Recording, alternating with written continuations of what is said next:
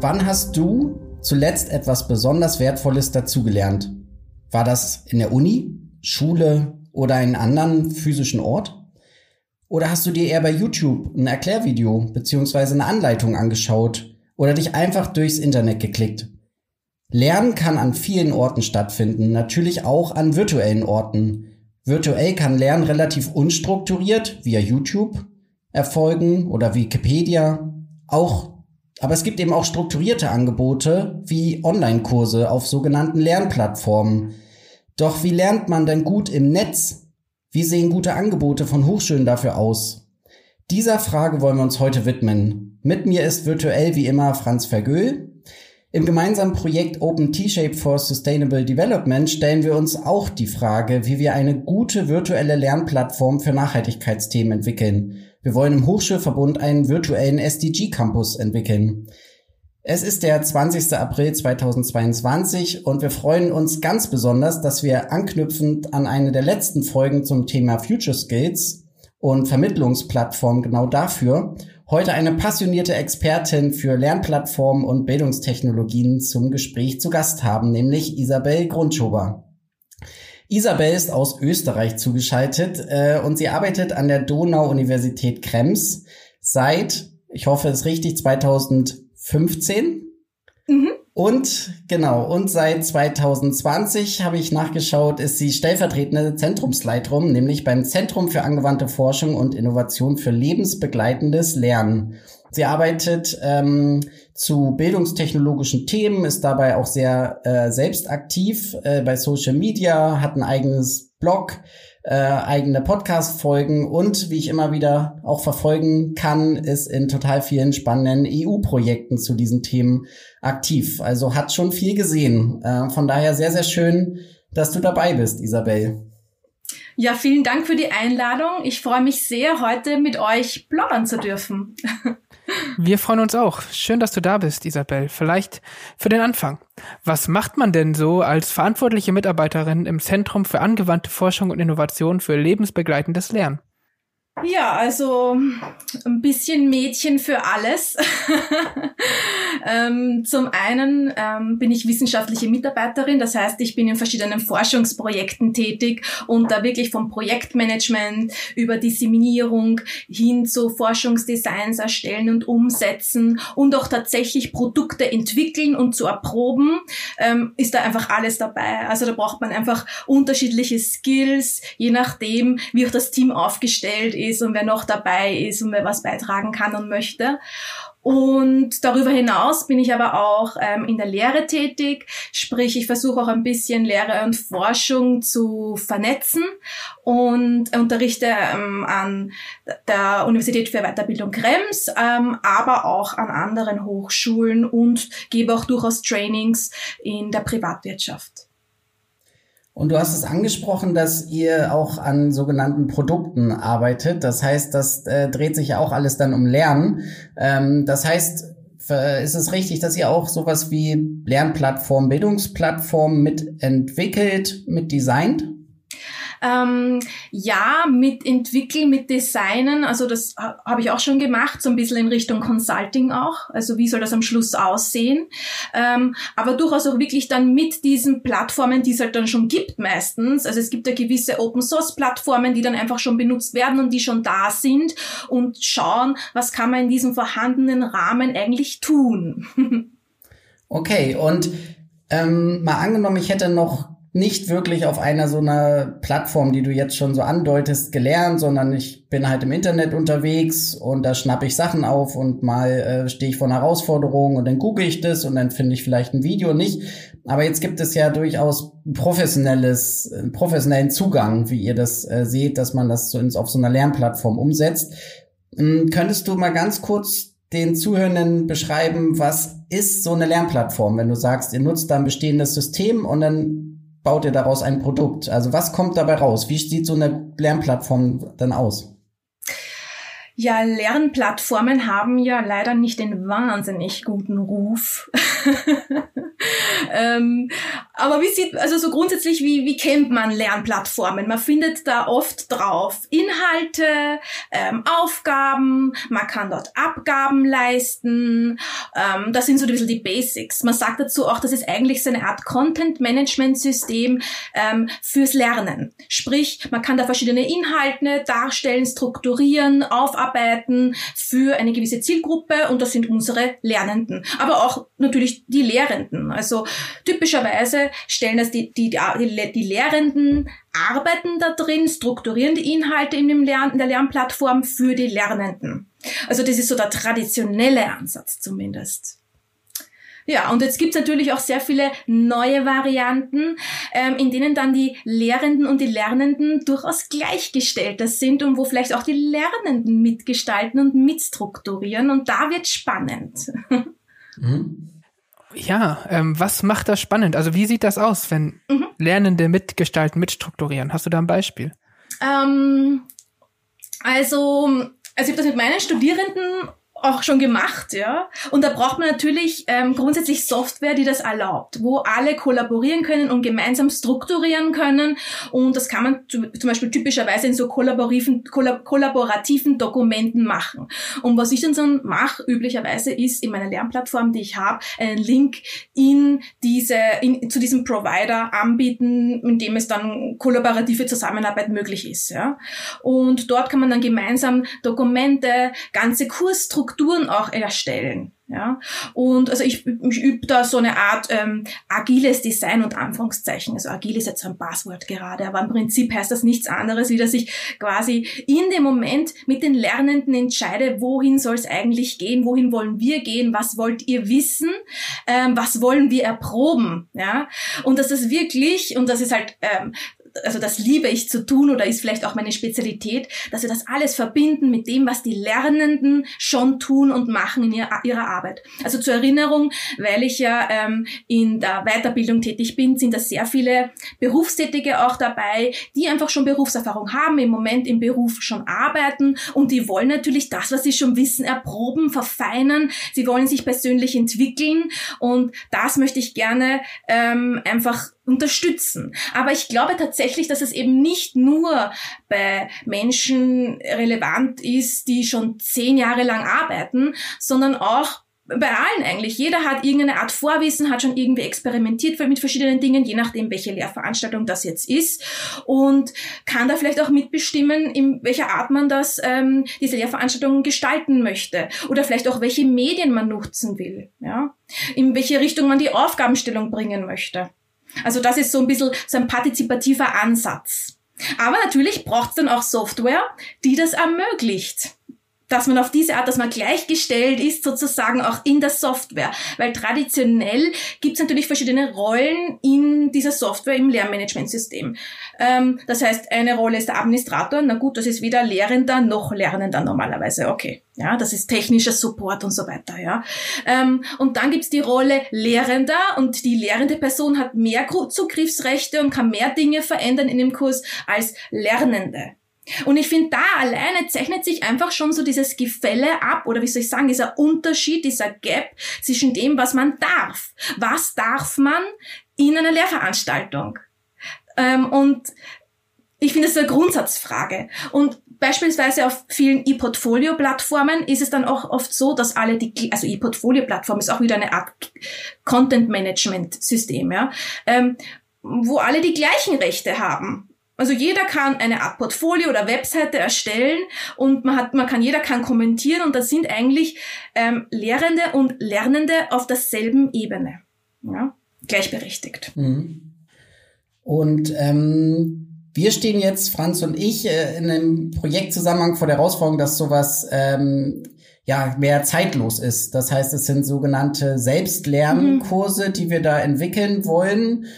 Und bei dem, was du erzählt hast, wenn ich kreativ bin, schaffe ich es mir, das eigentlich nur vorzustellen, wenn ich quasi in einem gleichen Kurs bin. Das heißt, wir starten alle jetzt im Sommersemester, und du betreust den Kurs, und es gibt Lernende, und die sagen, ach, kannst du nicht da noch mal ein bisschen was machen, und dann legst du da noch irgendwelche Videos rein. Da geht es. Aber mal angenommen, wir machen etwas, und das soll für 2 bis 3 Jahre für sich stehen. Also klar, wir gucken ab und zu rein, ob das noch alles steht und was da los ist, aber wie geht denn das mit möglichst wenig menschlicher Komponente, sondern einmal viel Mühe und dann soll es für sich stehen und die Lernenden sollen aber möglichst viel Gestaltungsraum haben. Geht es oder musst du uns jetzt enttäuschen?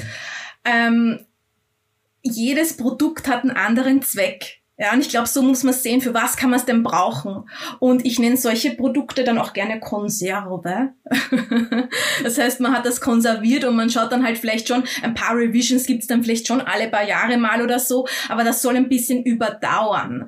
Zum einen, wenn man vielleicht möchte, dass das so vielen wie möglich zugänglich gemacht wird, ja, und dann hat man einfach nicht die Ressourcen, dass dann jemand ständig moderiert und da dabei ist, ja. Also halt immer eine Ressourcenfrage im Endeffekt. Also welche Ressourcen habe ich und was kann ich anbieten für wie viele Menschen? Und eine Konserve natürlich, die dann einfach einmal gemacht wurde für möglichst viele Menschen.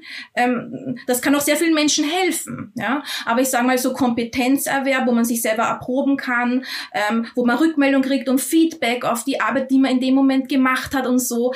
Da wird es halt dann ein bisschen schwierig mit so einer Konserve. Ja? Also da braucht es zumindest irgendeine Art von Moderation.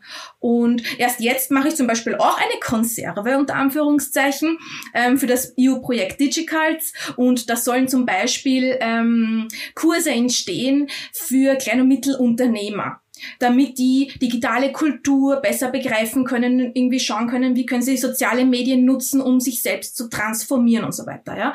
Und da mache ich eben auch, habe ich auch entschieden für so eine Art Konserve, die dann so ein paar interaktive Elemente beinhaltet. Und das ist natürlich eine Einführung in das Gebiet, wenn man dann wirklich nochmal konkret arbeiten möchte, an den eigenen Kompetenzen. Und da braucht man vielleicht Feedback und einfach die Gruppe dazu, ja. Da muss man sich vielleicht so einen Follow-up-Kurs dann nochmal irgendwie holen, ja. Also so würde ich das sehen. Also es ist für alles für irgendetwas gut. Und ich glaube, es gibt für alles gewisse Limitations und Vor- und Nachteile. Ja, und wenn man die klar macht bei jedem Kursangebot, das ist doch okay und fein. Es können die Kursangebote ja unterschiedlich sein. Hm? Vielleicht daran anknüpfend, du hast jetzt gesagt, es gibt für alles sozusagen, also überspitzt, es gibt für alles eine Lösung.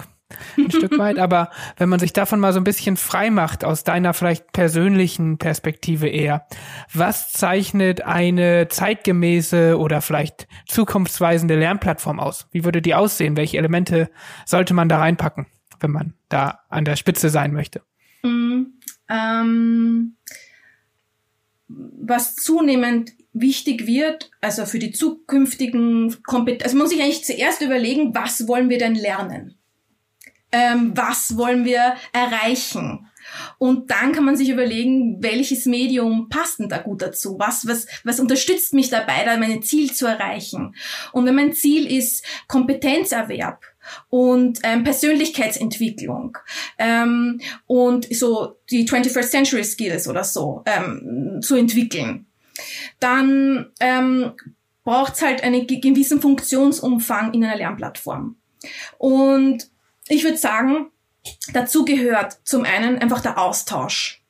Man muss sich austauschen mit anderen, man braucht Feedback, man braucht schnelles Feedback, man muss gemeinsam arbeiten können, kollaborieren können mit anderen, und das sind halt alles dann sehr dynamische Aspekte, sehr viele soziale Aspekte, vielleicht auch Funktionen, die aus sozialen Netzwerken sind, ja.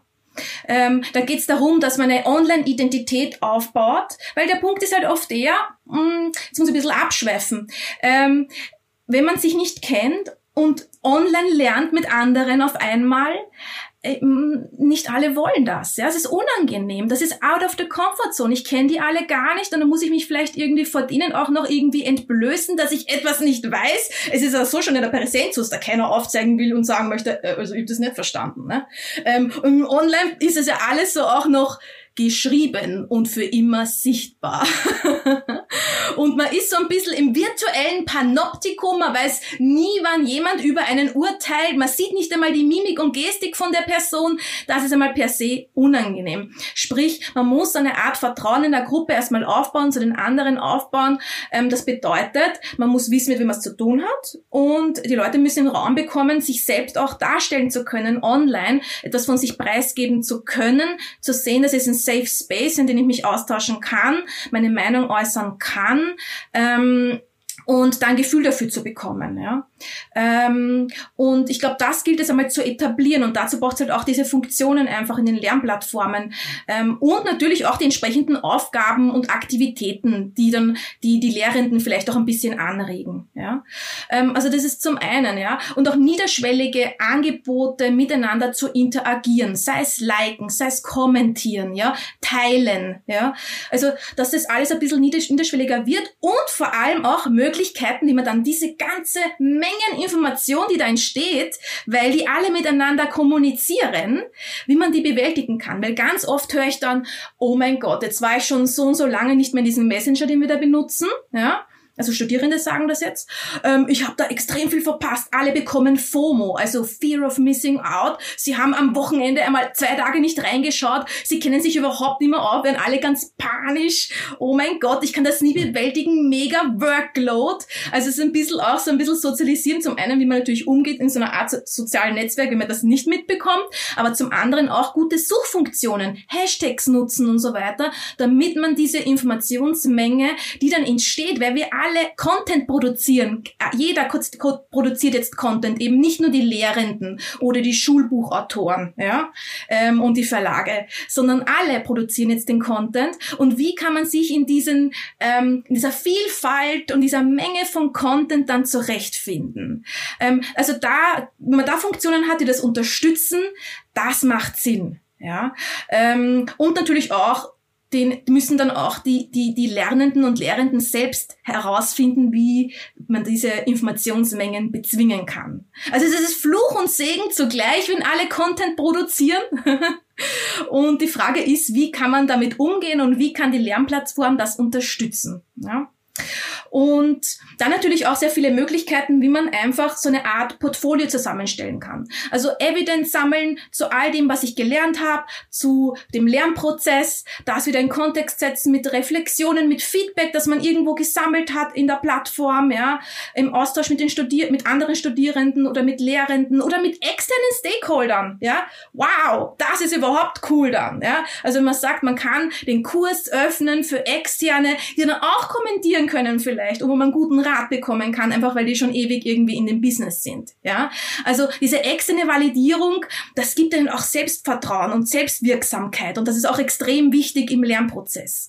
Also vielleicht auch Funktionen, die das möglich machen, das Aufmachen, das Feedback reinholen, das zu dokumentieren und das alles dann retrospektiv oder also reflecting in action and on action nach Donald Schön, dass man das alles zusammenbringen kann sozusagen, und das kann am Schluss dann, wenn man das irgendwie bewerten muss, weil da soll halt eine Note stehen, dann auch für eine Bewertung heranziehen, ob die Lernergebnisse erreicht wurden. Ja? Und da kann auch Kompetenz gut abgebildet werden, eben nicht nur, ob ich etwas weiß und mich erinnern kann an irgendwie Fakten oder Informationen oder wie auch immer, ja, sondern eben, wo wirklich Performance sichtbar werden kann, durch eben eine Vielfalt von Medientypen, die man da einbindet, und durch Evidence, dass man Feedback eingearbeitet hat, ja, und.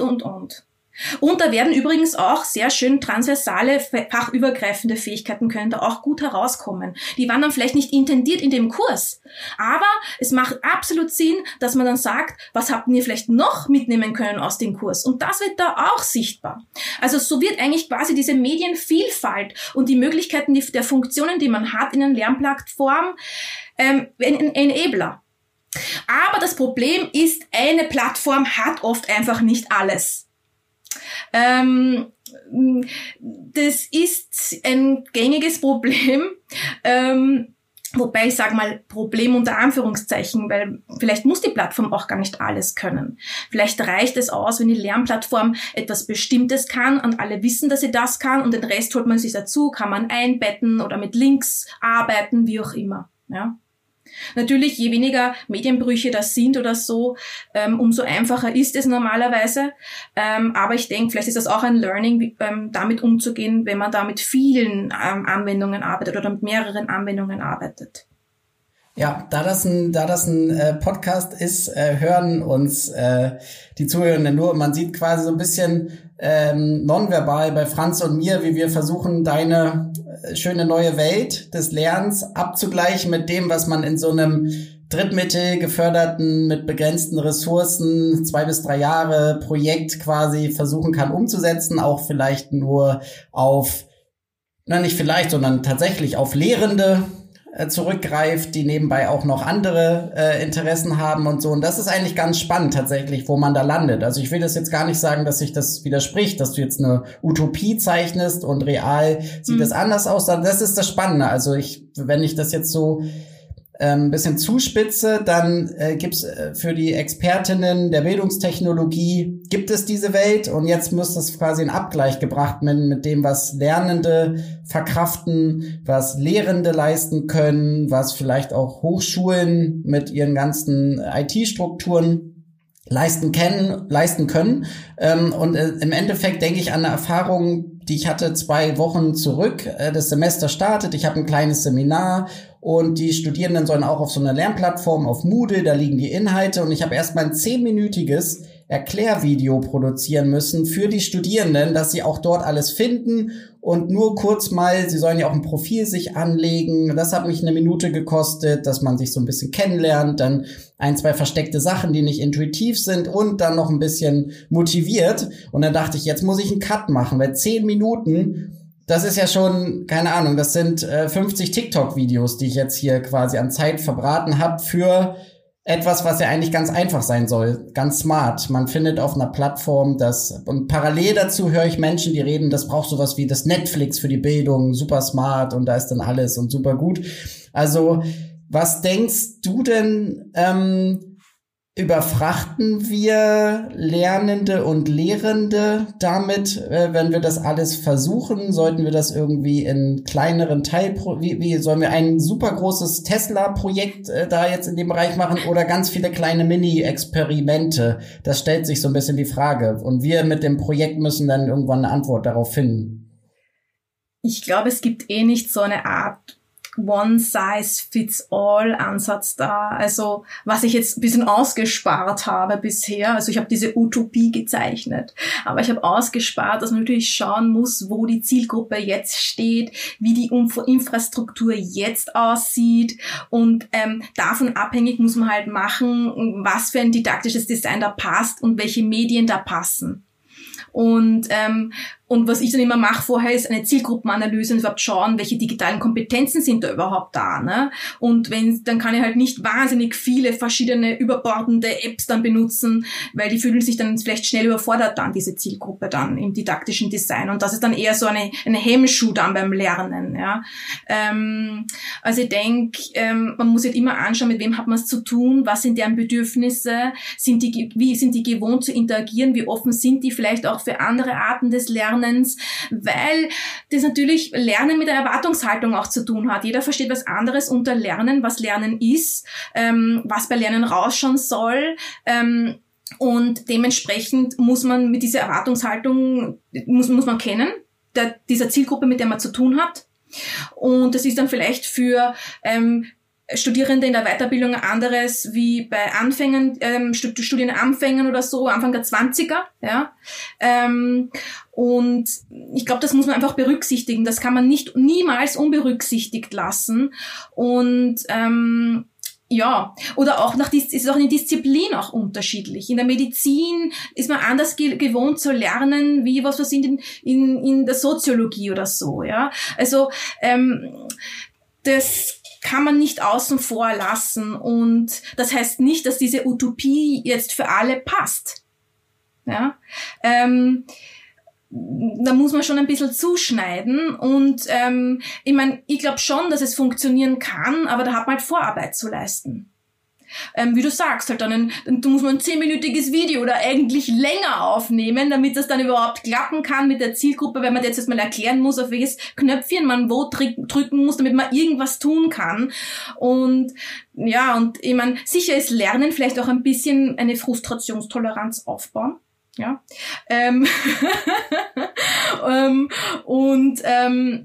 Ja, und mit irgendwie frustrierenden Dingen umgehen, lernen. Aber ich glaube, da muss man da ein bisschen vorsichtig sein. Ja. Aber ich habe es durchaus auch schon geschafft, also vor allem, weil es ist nicht anders ging während Covid-19.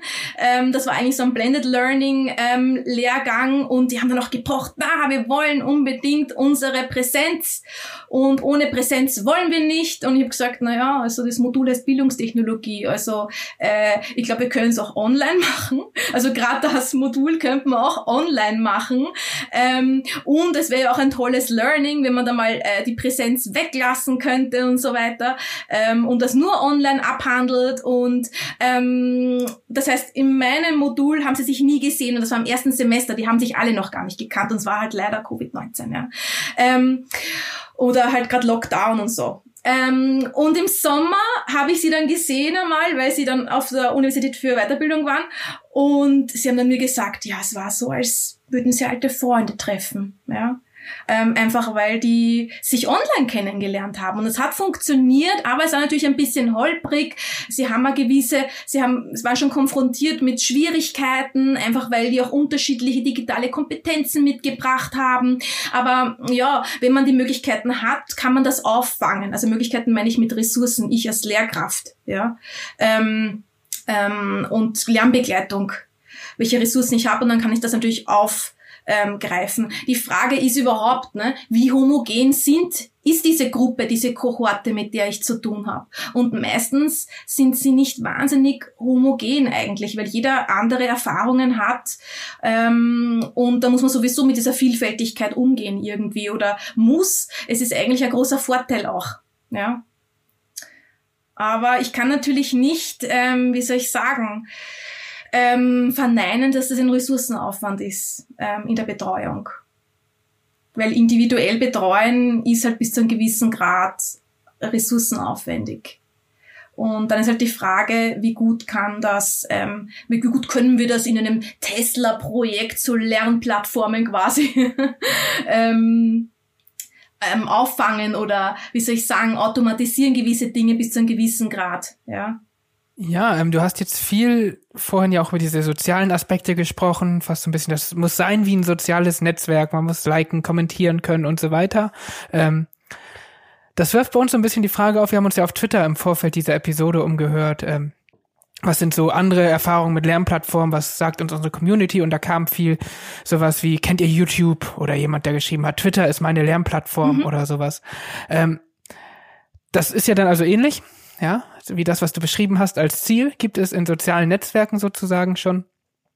Deswegen die Frage, warum ist es trotzdem noch von Vorteil, eine Lernplattform zu haben oder auf einer Lernplattform zu lernen und nicht einfach diese sozialen Netzwerke, YouTube, Twitter, LinkedIn zu nutzen, um zu lernen? Also ich glaube, das könnte man aus verschiedenen Perspektiven betrachten. Zum einen natürlich, wo liegen meine Daten? Wem gebe ich meine Daten, wenn ich auf YouTube lerne, wenn ich auf Facebook lerne und da interagiere? Aber das ist sowieso immer die Frage, wenn ich dort User bin natürlich. Das muss ich mir bewusst sein. Ja, klar. Man kann auch auf LinkedIn einen Kurs machen oder so. Ich glaube, der Punkt ist, wieso sollte man überhaupt auf eine Universität gehen? Könnte man sich überhaupt die Frage stellen. Was lerne ich auf einer Universität, was ich nicht auch draußen lernen könnte, wenn ich mir das schlau zusammensuche, und eine unterstützende Umgebung habe. Und ich glaube, der Punkt ist, ich glaube nicht alle, also muss ein sehr autonomer Lerner und Lernerin sein, wenn man quasi online frei lernt, Und dann will man einfach auch oft, natürlich einen Titel, also in Österreich, ist das noch oft irgendwie so, aber oder die Qualifikation, sage ich einmal. Man will eine Qualifikation einfach, möchte irgendwie auch so die Bestätigung von jemandem, der das wirklich kann und in der Community anerkannt ist, dass ich über diese Kompetenz, Wissen, Fähigkeit oder Kompetenz verfüge. Und damit kann ich rausgehen mit diesen Siegel sozusagen, also da kann man zum Beispiel auch mit Badges arbeiten und so weiter, und kann ich sagen, hey, ich kann das, ist ein Signal am Arbeitsmarkt auch, also das ist so ein Grund, wieso man dann vielleicht trotzdem auf eine Universität geht oder dann halt auf eine traditionelle Lernplattform, weil die Universität diese nutzt, und zum anderen ist es ja doch auch so, dass sich in einem Modul, in einem Lehrgang sicher jemand was dabei gedacht hat beim Kompetenzerwerb. Das sind ja alles Dinge, die ich ja per se von Anfang an normalerweise nicht weiß, weil ich noch ein bisschen im Dunkeln stehe, weil das ein Feld ist, das mir nicht bekannt ist. Und diese Person, die diesen Lehrgang für mich designt hat oder dieses Modul für mich betreut, die hilft mir sozusagen, diesen Weg zu finden oder da ein Lichtlein anzumachen sozusagen, damit ich mich umsehen kann und weitersehen kann, in welche Richtung ich möchte. Ja? Und das ist einfach diese Lernbegleitung sozusagen von einer Person, die erfahren ist. Und ich glaube, da liegt auch die Qualität bei dem Ganzen, ja.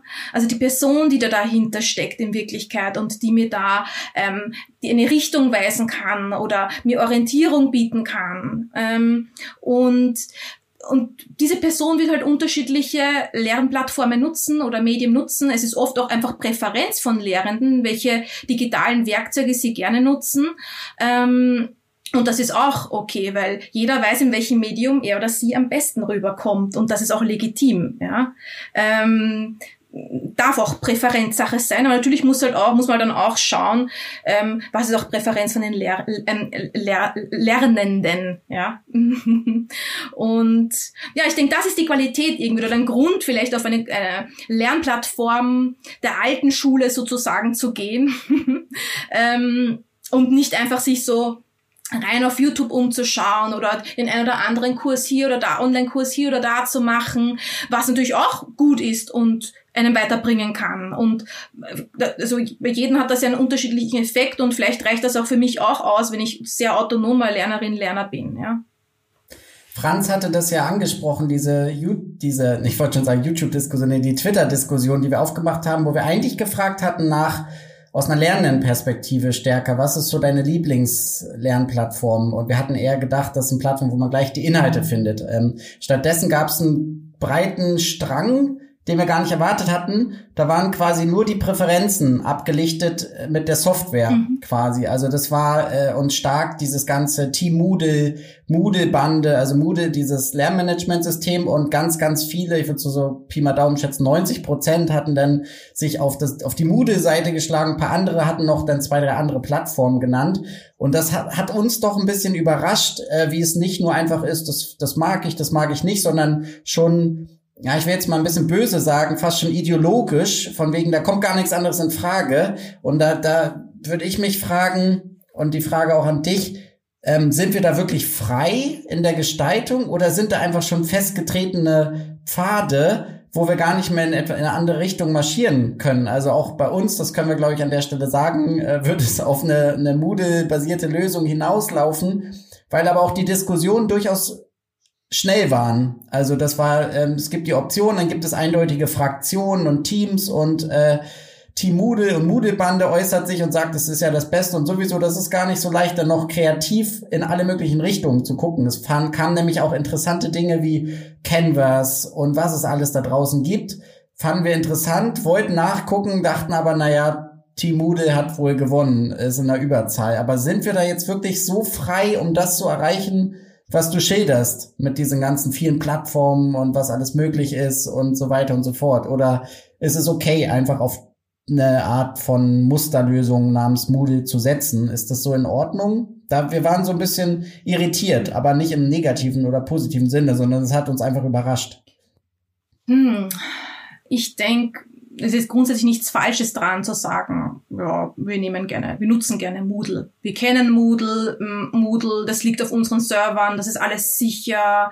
Wir kennen Moodle, wir kennen die Moodle-Funktionen, wir haben wunderbare Moodle-Techniker, die Moodle ständig weiterentwickeln und das hat ein super Interface. Unser Moodle schaut ganz anders aus als alle anderen Moodles. Also Moodle kann ja ganz unterschiedlich ausschauen, ja. Also da gibt's ja alle Varianten. Also es gibt sehr viele Moodle-Lovers out there und die machen sehr viele schöne Dinge mit Moodle, grundsätzlich. Ja. Es gibt aber natürlich auch sehr viele Moodle-Varianten, die wenig inspirierend aussehen, sage ich jetzt mal. Ja. Es ist halt immer das, was man draus macht und welche Möglichkeiten man hat, technisch auch, wieder Ressourcenfrage. Man muss jetzt sehr, sehr viel selbst machen, ne? Also bei Lernmanagementsystemen, die man einkauft, da hat man Support und die unterstützen einen, wenn dann irgendwas nicht klappt. Aber bei Moodle kann man dann halt alles muss man sich halt selber den Support machen bis zu einem gewissen Grad. Oder es gibt halt auch eine große Community draußen, die ihnen dann vielleicht hilft. Aber man kann sich dann halt selber auch irgendwie die Entwicklungen dann dazu machen und dazu basteln sozusagen. Also von daher sage ich jetzt mal, es ist halt im Grunde, sind diese Lernmanagementsysteme ja alle in der Basis Content-Management-Systeme, mit denen man unterschiedliche Dinge machen kann. Und sehr oft ist Kursverwaltung ein ganz wichtiger Aspekt von diesen Lernmanagementsystemen. Also das heißt, es sind ja eigentlich Lehrmanagementsysteme. Sprich, wir verwalten unsere Kurse und die Einschreibung von Studierenden und so. Und das ist ja auch wichtig. Ja, man muss sich ja irgendwie da organisieren auch. Ja, und dann gibt's natürlich auch noch das Lernmanagement. Also ich würde sagen, diese zwei Seelen schlagen in der Brust von Moodle, so auf die Art. Es ist beides irgendwie wichtig natürlich, ne? Weil man muss sich auch irgendwie, muss das ja auch alles organisieren, ja. Und wenn man es im großen Stil organisieren will, dann braucht man da auch eine entsprechende Plattform, die das ermöglicht. Wenn man nur eine kleine Gruppe hat und man muss da nicht irgendwie, das irgendwie skalieren wahnsinnig, dann kann man auch auf andere Lösungen zurückgreifen, ja. Oh, aber es ist halt immer die Frage, für was braucht man es, welchen Ansprüchen muss dieses System genügen. Das heißt, man muss eigentlich eine Analyse der Funktionen machen, die man benötigt und dann entscheiden, also theoretisch, also nicht nur Präferenz natürlich oder so, würde ich sagen, Team Moodle von vornherein, sondern man müsste sich überlegen, welche Funktionen muss mein System erfüllen und welche Systeme gibt es und über welche Funktionen verfügen die und was passt dann eigentlich zu mir. Ne? Also das ist natürlich eine sehr elaborierte Art und Weise darüber zu entscheiden, welches Lernmanagementsystem oder welches digitale Werkzeug für mich passend wäre. Aber so würde man es machen in der Regel, ja. Oder so würde man sich vielleicht entscheiden, was ist das passende System für mich und für meinen Kontext. Und dann wird man vielleicht sehen, diese oder jene Funktion, die hat's halt nicht. Wie kann ich die ergänzen durch ein ganz spezifisches Tool, das ich vielleicht einbetten kann oder wie auch immer, ja. Also ich denke, es ist immer so ein bisschen so ein Mix. Ich denke, es hilft auch, in Funktionen zu denken. Welche Funktionen brauche ich? Ja. Aber ich sehe es auch so. Es gibt da schon die Moodle-Lovers out there. Auch aus gutem Grund. Ja, also so ist das ja nicht, ne? Du hast jetzt schon in deiner Antwort von Lehrmanagementsystemen nochmal gesprochen. Du hast das dann kurz umgelabelt als Lehrmanagementsystem, was ich einen spannenden Gedanke finde. Wir haben bei uns im Pad noch ketzerisch die Frage stehen, kann man Lernen überhaupt managen? Und wie geht das? Naja, ist ein bisschen ein unglücklicher Begriff, gell? Gut, dass du das sagst. Ja. Also ich finde Lehrmanagement, also so wie Kursmanagement, das macht schon irgendwie Sinn. Kursmanagement, ja, passt. Ja, kann Moodle zum Beispiel. Oder können die meisten Lernmanagementsysteme. Und ja, kann man Lernen managen? Ich denke, man kann den eigenen Lernweg, also ich als Lernende selbst, durchaus irgendwie steuern, ja, oder in eine Richtung bringen. Ob man das jetzt managen nennen will, ja, das ist halt ein bisschen so, wirkt ein bisschen so betriebswirtschaftlich, gell? Aber so im Endeffekt, ich möchte meinen Lernweg steuern und vielleicht brauche ich Zeitmanagement tatsächlich, um meinen Lernweg steuern zu können, ja. Und ich finde, wenn man dann dran denkt, an solche ganz neumodischen Formate, die gerade irgendwie buzzwordmäßig auch durch die E-Learning-Szene schwirren wie HyFlex. Ja, also zur Erklärung, HyFlex ist, wenn man als Lernender oder Lernende den Modus komplett selbst wählen kann, quasi zu jeder Zeit. Man kann mal aussuchen, ob ich synchron teilnehme, asynchron teilnehme, ob ich in Präsenz da bin oder online dabei bin. Also man kann das alles komplett frei wählen. Und die Lehrperson muss natürlich, oder die Lernbegleitung muss dann halt auch alles anbieten. Ja, und dann muss natürlich die lernende Person das schon durchaus managen und sich überlegen, wann möchte sie denn zu welchem Zeitpunkt wie teilnehmen. Und dann, finde ich, passt vielleicht sogar wirklich irgendwie gut, aber es ist vielleicht wirklich eher dann Zeitmanagement auch. Also wie geht sich das aus mit meinem Alltag? Wann nehme ich wie teil? Und das hat schon eine andere Komplexitätsstufe, wenn ich selbst als lernende Person mir festlege, wie ich wann teilnehme. Und dann muss natürlich auch die Lernbegleitung mir auch da zur Hilfe irgendwie da sein und mich vielleicht auch beraten können. Ja, das kannst du vielleicht so und so machen und so anordnen und in der und der Reihenfolge, ja. Also dann hat es vielleicht schon irgendwie eher einen Management-Charakter auch, wenn ich das irgendwie vielleicht zusammenbringen muss mit sehr vielen, also mit meinem ganzen Lebenskontext in Wirklichkeit, ja. Vielleicht auch, weil ich es verbinde mit meiner Arbeit, ja. Aber tatsächlich, ja, kann man Lernen managen.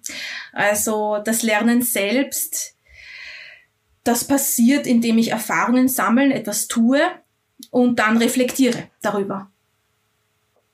Also die Erfahrung alleine reicht noch nicht aus, ne? Und dann halt reflektieren darüber.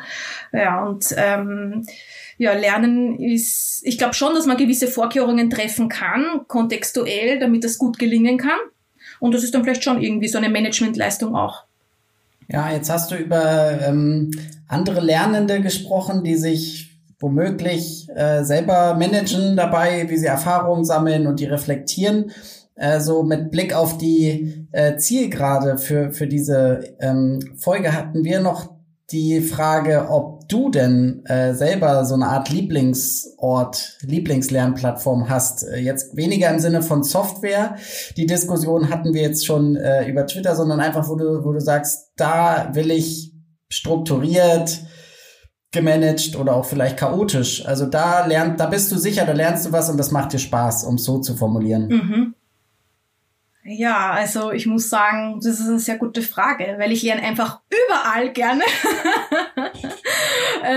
und ich dokumentiere am liebsten überall, was ich gerade tue und reflektiere dann nachher drüber und ich würde sagen, für mich persönlich, ich lerne tatsächlich auch überall, aber am liebsten mit anderen Leuten.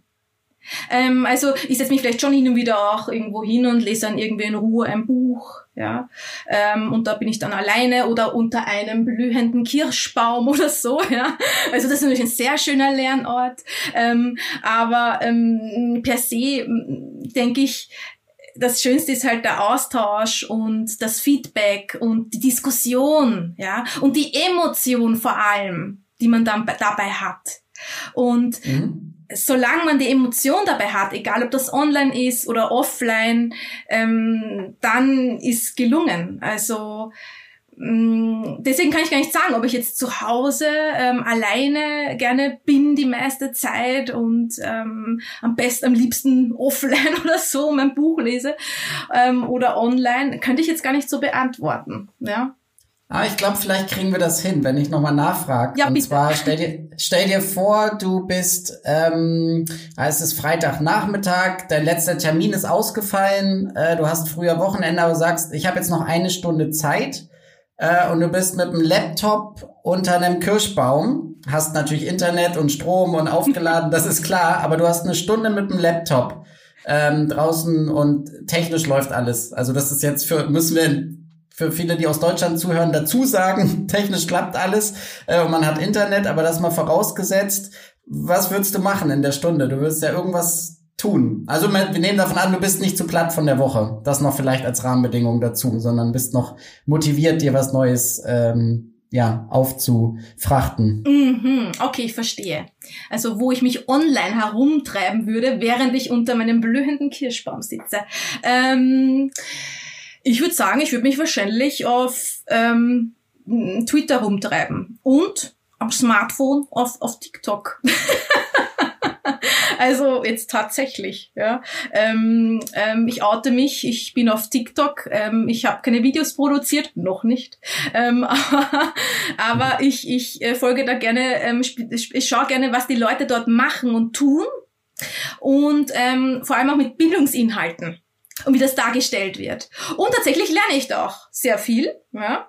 Also sehr oft kommt es vor in der Konversation, dass ich gesagt habe, dass ich sage da sowas wie, also letztens auf TikTok habe ich gehört. Ich mag es nicht, gegängelt zu werden von Lernprogrammen zum Beispiel. Ich mag es auch nicht, Videos zu sehen, und ich muss sie sehen, komplett durchsehen, 25 Minuten, bis ich weiß, um worum es da geht, wenn ich das eigentlich hätte in wenigen Sekunden durchlesen können. Ja, also das ist vielleicht so irgendwie so, also dass ich das kurz erfassen kann, dass es wirklich schnell geht und mir dann mein Bild dazu machen kann und ich nicht gegängelt werde von dem Format. Also ich fühle mich dann gegängelt. Ja? Also so schnelllebige, kurze Formate finde ich sehr angenehm. Und ja, aber ich lese auch mal ein Buch.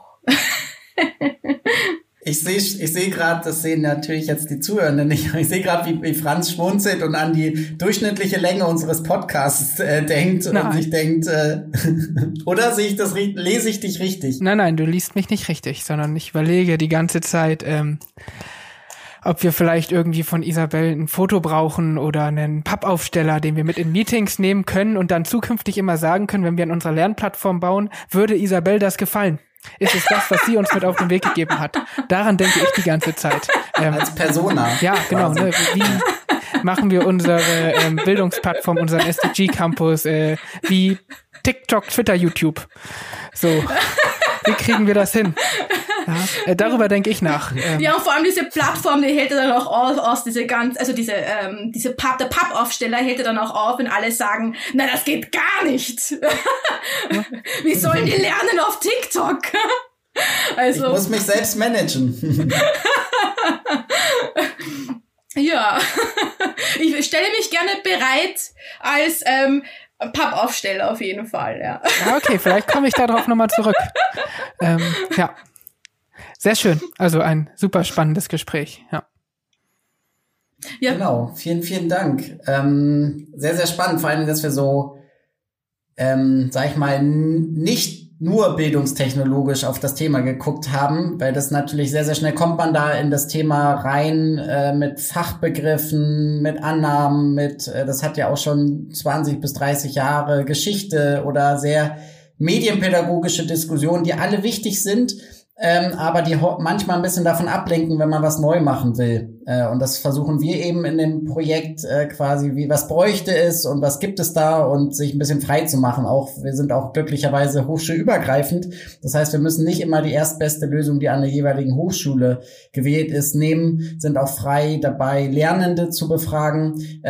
Fand ich sehr, sehr interessant, dass du jetzt nochmal das ein bisschen breiter aufgemacht hast, das Fach, auch wenn du natürlich im Alltag wahrscheinlich sehr, sehr konkrete technische Dinge dazu beantworten musst oder Kursdesign und so weiter, aber hat auf jeden Fall sehr, sehr viel Spaß gemacht und zumindestens können wir, glaube ich, hier versprechen, wenn wir das vertweeten, die Folge, dann gibt's wahrscheinlich auch ein Bild von dir, Isabell, dazu und dann können sich Menschen das als Persona-Vorlage für sämtliche neue Plattformen, die entwickelt werden, nehmen. Und da vielleicht ist das unser Mindestbeitrag mit dieser Folge gewesen. Auf jeden Fall vielen, vielen Dank, Isabell. Hat sehr viel Spaß gemacht. Vielen Dank für die Einladung. Ja, mir auch auf jeden Fall. Und ja, auf bald auf Twitter.